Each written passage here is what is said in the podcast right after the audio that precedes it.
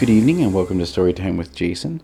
I'm Jason and I'm here live on location in Baby's Nursery with her as we read nursery rhymes. And tonight, by Isaac Watts, is Love Between a Brother and Sister. Whatever brawls disturb the street, there should be a peace at home, where sisters dwell and brothers meet. Quarrels, quarrels should never come. Birds in their little nests agree, and 'tis a shameful sight when children of one family fall out and chide and fight. Good night.